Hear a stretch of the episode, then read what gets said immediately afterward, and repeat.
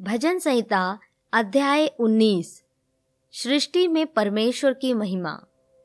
आकाश परमेश्वर की महिमा का वर्णन कर रहा है और आकाश मंडल उसकी हस्तकला को प्रकट कर रहा है। दिन से दिन बातें करता है और रात को रात ज्ञान सिखाती है। ना तो कोई बोली है और ना कोई भाषा, जहाँ उनका शब्द सुनाई नहीं देता है। उनका स्वर सारी पृथ्वी पर गूंज गया है और उनके वचन जगत की छोर तक पहुँच गए हैं। उनमें उसने सूर्य के लिए एक मंडप खड़ा किया है, जो दूल्हे के समान अपने महल से निकलता है।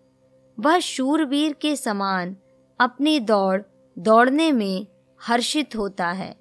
वह आकाश के एक सिरे से निकलता है और वह उसके दूसरे सिरे तक चक्कर मारता है और उसकी गर्मी सबको पहुँचती है।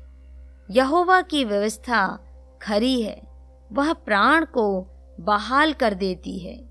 यहोवा के नियम विश्वास योग्य हैं। साधारण लोगों को बुद्धिमान बना देते हैं। यहोवा के उपदेश सिद्ध हैं। हृदय को आनंदित कर देते हैं। यहोवा की आज्ञा निर्मल है।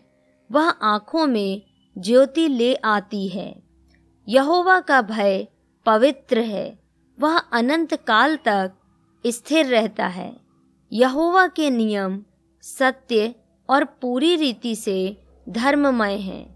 वे तो सोने से और बहुत कुंदन से भी बढ़कर मनोहर हैं।